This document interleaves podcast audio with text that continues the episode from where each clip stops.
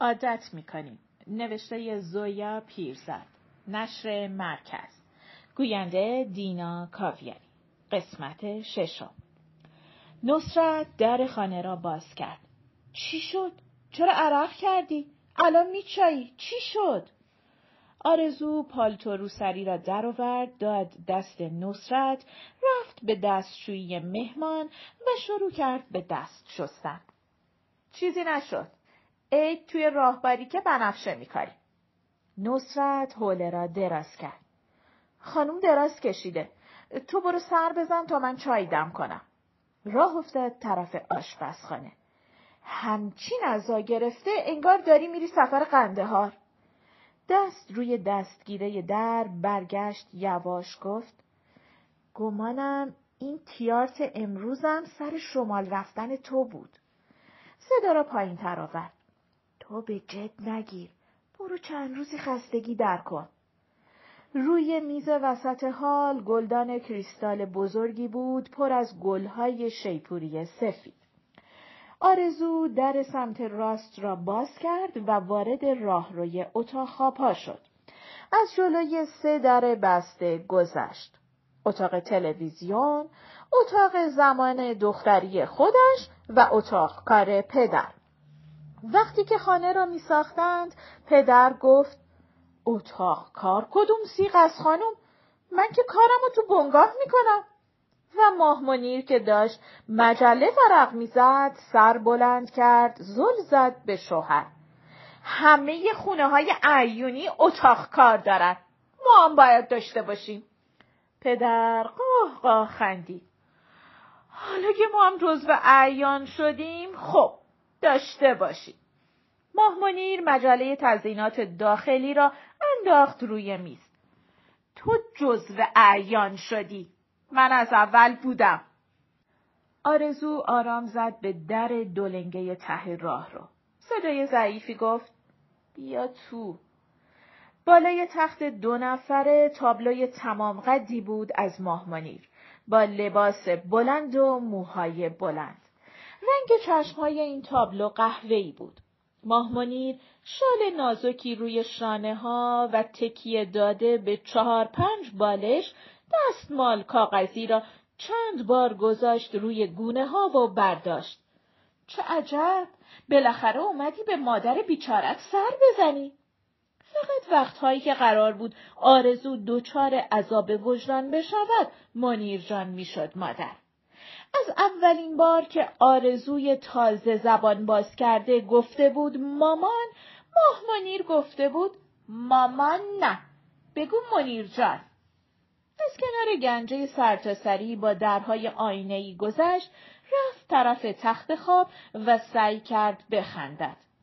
پای تلفن که گفتم قرار محضر دارم.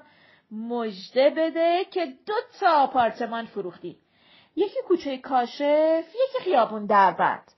خم شد گونه مادر را بوسید. با دکتر اشرفی حرف زدم. گفت چیز مهمی نیست. مثل همیشه فشارت اومده پایین. نشست لبه تخت و دست لاغر را گرفت توی دست. ماه دستش را پس کشید گذاشت روی پیشانی. همیشه همون حرفا. ضعیف شدی تقویت کن. خسته شدی انقدر کار نکن هرس نخور. به دکتر گفتم تو بگو چطور؟ اگه هرچی دم دستم رسید بخورم که فردا شدم این نصرت. به این خونه درندش رسیدگی نکنم. به مردم بگم نیایید. خودم بمونم تو خونه بپوسم. از صبح تا حالا خواستم به این زبون نفم حالی کنم. دیوار گلخونه را از کجا بکشه؟ دستمال کاغذی کشید به چشمام. زن که دست تنها و بیکس و کار شد آرزو به دستهای خودش نگاه کرد. یکی از ناخونها شکسته بود. گفتم دیوار را از همونجا که خواستی بچینم. ماه منیر انگار نشنید. اینا کار نیست گرفتاری نیست بدبختی نیست. از روی پاتختی دستمال دیگری برداشت. دلم به تو خوش بود که دوباره دستمال به چشم کشید آرزو سعی کرد تکه شکسته ناخن را با دندان بکند که چی فقط چند روز نیستم به قول نصرت سفر قندهار که نیست دستمال کاغذی پرت شد روی تخت و صدای ماه منیر یک جان گرفت. به قول نصرت به قول نصرت حرفای زن دهاتی از حرفای من و خود من مهمتر شده؟ افتاد به گریه. اصلا تو از اول نصرت رو بیشتر از من دوست داشتی. آرزو به میز وسط راحتی ها نگاه کرد روبروی تخت خواب. چه پامچالای خوشگلی دکتر آورده؟ گریه ماه منیر در جا تبدیل شد به لبخند. آره گفت چون پامچال دوست دارم. شیپوریایی توی حالو دیدی؟ آقای خسروی فرستاد. برای تشکر از مهمونی. چه مرد آدابدانی. با تو تماس نگرفت؟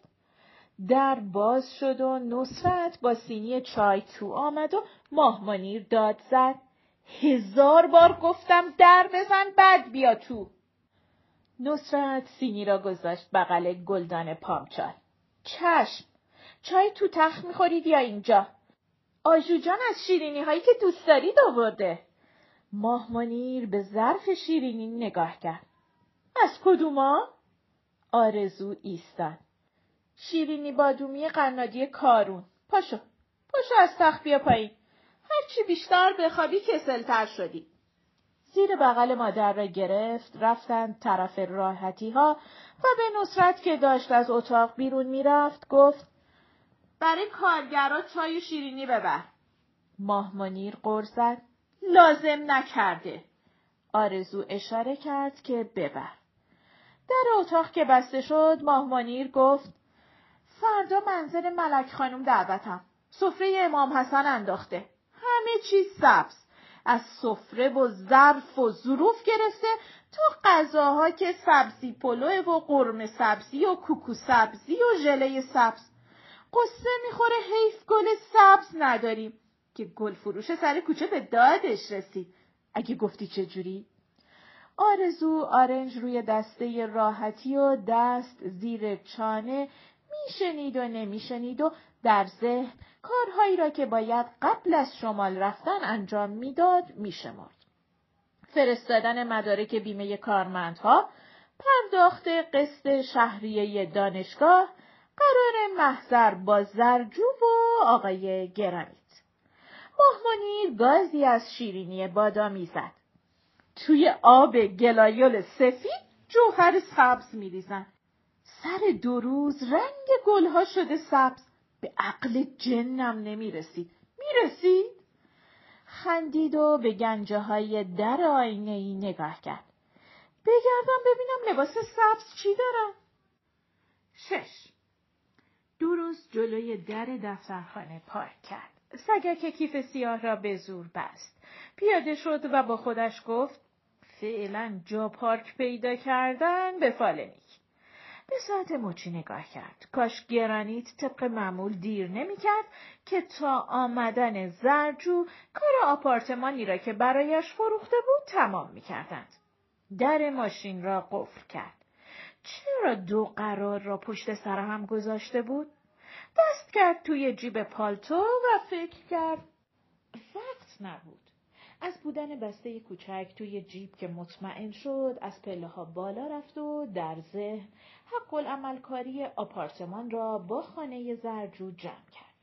پول لباس اسکی در می آمد با خرج گلخانه و مهمانی ماه بعد ماه منیر. تا وارد دفترخانه شد زرجو از صندلی نزدیک در بلند شد سلام کرد. آرزو فقط فرصت کرد موهای کوتاه شده را ببیند. با سر جواب سلام بدهد و فکر کند چرا انقدر زود اومده؟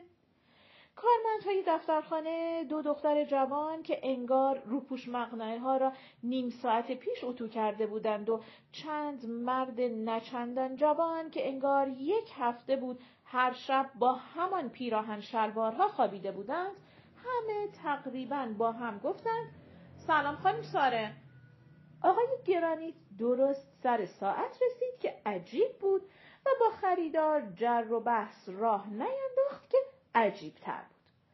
آقای مرادی مسنترین کارمند دفترخانه که عموی صاحب دفتر بود و کارش بازبینی مدارک معاملات که چیزی کم و کسر نباشد عینکی از جا عینکی رنگ رو رفته در آورد و پرسید اول کدوم مورد؟ آرزو به زرجو گفت ما دهونیم قرار داشتیم نه؟ گرانیت به ساعت نگاه کرد. ما نهونیم قرار داشتیم خانم ساره. زرجو گفت شما به کارتون برسید. من زود اومدم. یقه کت سیاه تا خورده بود. آقای مرادی از دسته سندها کاغذی برداشت با دقت نگاه کرد و با تومعنینه خواند ملک شماره 490 واقع در خیابان پل رومی فرعی شماره کاغذ را چند بار پشت رو کرد. مهر استعلام کو گرانیت داشت براق می‌شد که آرزو خودش را رساند به میز مرادی. چی شده حاج آقا؟ پیرمرد عینک از چشم برداشت سر تکان داد و دسته عینک را چند بار زد روی میز.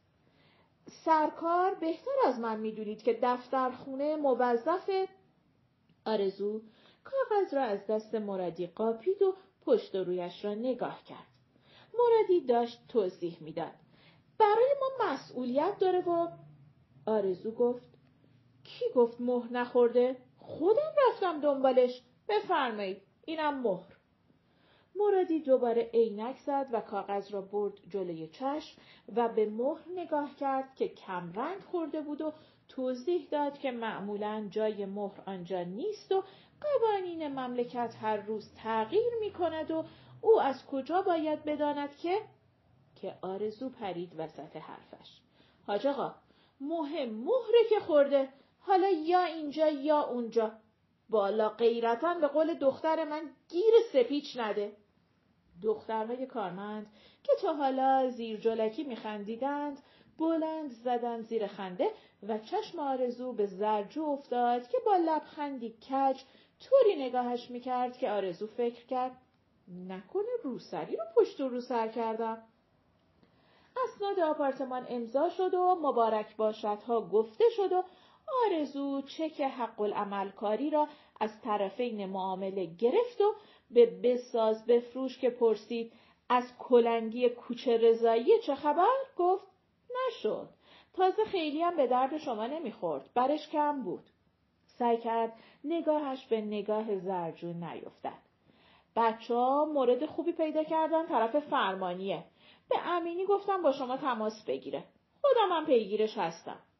و مرد را تقریبا هل داد طرف در و زیر لب گفت انعام بچه ها با من. شما تشریف ببرید که حتما کلی کار دارید. مرد جوان لبخند پت و پهنی زد. زنجیر گردن کلفت را که افتاده بود روی پیراهن انداخت تو و در حال پایین رفتن از پله ها تند و تند گفت که عجله دارد برود سر بزند به ساختمان ده طبقه ای که در الهیه می سازد که دور تا دور ستونی یونانی زدیم. کولاک از شیکی. و خانم سارم باید حتما ببینند که نظر بدهند و دنبال مشتری باشند برای پیش فروش و بالاخره رفت. آرزو نفس بلندی کشید و برگشت به دفترخانه. زرجو نشسته روی صندلی دستها چلیپا روی سینه نگاهش می‌کرد. مرادی هرچه گشت موفق نشد از اسناد خانه کوچه رضایی ایرادی بگیرد. وقت رفتن آرزو به زرجو گفت یه لحظه پایین تشریف داشته باشید ارزی داشتم. رفت طرف یکی از دخترهای کارمند و دست برد توی جیب پالتو و بسته کوچک را درآورد کرد توی جیب مانتوی دختر جوان. مبارکا عروس خانم. دهن دختر چند لحظه باز ماند بعد نگاهش برق زد شما از کجا با خبر شدید خانم ساره؟ آرزو دختر را بوسید. از پله ها پایین رفت و چند لحظه دم در ساختمان ایستاد. با یک سکه طلا چه می‌شد خرید. چند متر پارچه پرده ای شاید. یاد لباس اسکی آیه افتاد که باید می‌خرید و قیمتش حتما خیلی بیشتر از اینها بود. از کجا فهمیدید عروسی کرده؟ آرزو تند سر چرخاند و با زرجو نگاه به نگاه شد و از فکرش گذشت متخصص هول کردن. به تو چه از کجا فهمیدم؟ و به جای جواب کیف سنگین را دست به دست داد و گفت چند روز پیش تلفن کردم دفترتون انگار مسافرت تشریف داشتید زرجو فقط نگاه کرد. می‌خواستم تشکر کنم برای تلفن ولی و آسمان ریسمان بافت که موردی نداشت و اتفاق بود و تقصیر زرجو نبود و حالا با اجازه شما زرجو گفت چطور از پس این همه آدم برمیای؟ هیچ کدوم نمی‌فهمن دل خوشی از هیچ کدوم ندارید غیر از عروس خانم شاید. چند لحظه به قیافه بهت زده آرزو نگاه کرد. بعد خندید. تلفن؟ شانه بالا انداخت پس از اهدا پس گرفته می شود و زل زد به دهن نیمه باز آرزو تا بالاخره آرزو به خود آمد و راه افتاد طرف رنو و زرجو هم همراهش رفت و آرزو فکر کرد باید چیزی بگوید و چیزی به ذهنش نرسید و در صندوق عقب گیر کرده بود و باز نمی‌شد. زرجو دست کلید را گرفت. اجازه می‌دید؟ در صندوق را که باز کرد گفت گاهی از کسی کمک خواستن کسرشن نیست. چند کیلو کلید آویزون کردید به این جاسویچی؟ آرزو جعبه تلفن را درآورد. روز قبل تلفن را داده بود به محسن و گفته بود میگردی عین عین همینو پیدا می‌کنی. زرجو جعبه را گرفت. زیر و رو و دو طرفش را نگاه کرد و گفت این تلفنی که من فرستادم نیست. بعد سر بلند کرد و لبخند زد. خداحافظ تا بعد. شروع کرد به سوت زدن و راه افتاد و بعد یک هو وسط پیاده رو برگشت و تقریبا داد زد. خبر آدم کوچولوها رو شنیدی؟ اگه یکی پیدا می کردم انقدر که الان خوشحالم خوشحال نبودم. و جعبه زیر بغل باز سوت زد و چرخید و رفت. آرزو با خودش گفت به قول آیه طرف پاک پاک زده. خانه که شیرین یکی از پنج آپارتمانش را داشت تقریبا چسبیده بود به کوه. سه نفری از پله ها بالا رفتند تا رسیدند به پایگرد سفو. راه پله دیوار نداشت و وقت بالا پایین رفتن یک طرف کوه می‌دیدی و یک طرف باقی پردرخت. آیه گفت منزل خاله شیرین انگار توی تهران نیست. شیرین کلید انداخت در را باز کرد. اینجا گمانم شاهکار خونه یابی مامانت بود. آرزو گفت و دوستیابی و دو زن کیسه خرید به بغل خندیدند. آیه رفت به اتاق نشیمن که با پیشخانی از آشپزخانه جدا می شد. یکی از دیوارها آجری بود. روی آجرها رنگ سفید زده بودند. به دیوار آجری سفید تابلوی آبرنگی بود از چند درخت رنگ عناب. وسط درختهای عنابی خیابانی بود خاکستری و آسمان تابلو زرد کمرنگ بود. آیه ولو شد توی راحتی چرم عنابی زیر درختهای عنابی. تعریف کنید. ماجرای آشنا شدنتون رو تعریف کنید. شیرین کیسه پلاستیکی را گذاشت روی پیشخان. آرزو ژامبون درآورد و خیارشور و پنیر و نان باگت. صد بار شنیدی. بازم تعریف کنید. میمیرم برای ادای بنگاهی در آوردنتون. دست برد طرف میز و از یکی از سکاسه پر از برگه هلو و انجیر خشک و بادام زمینی بادام زمینی برداشت. شیرین ژامبونها را لوله لوله چید توی بشقاب. بیست تا بیشتر آپارتمان دیده بودم.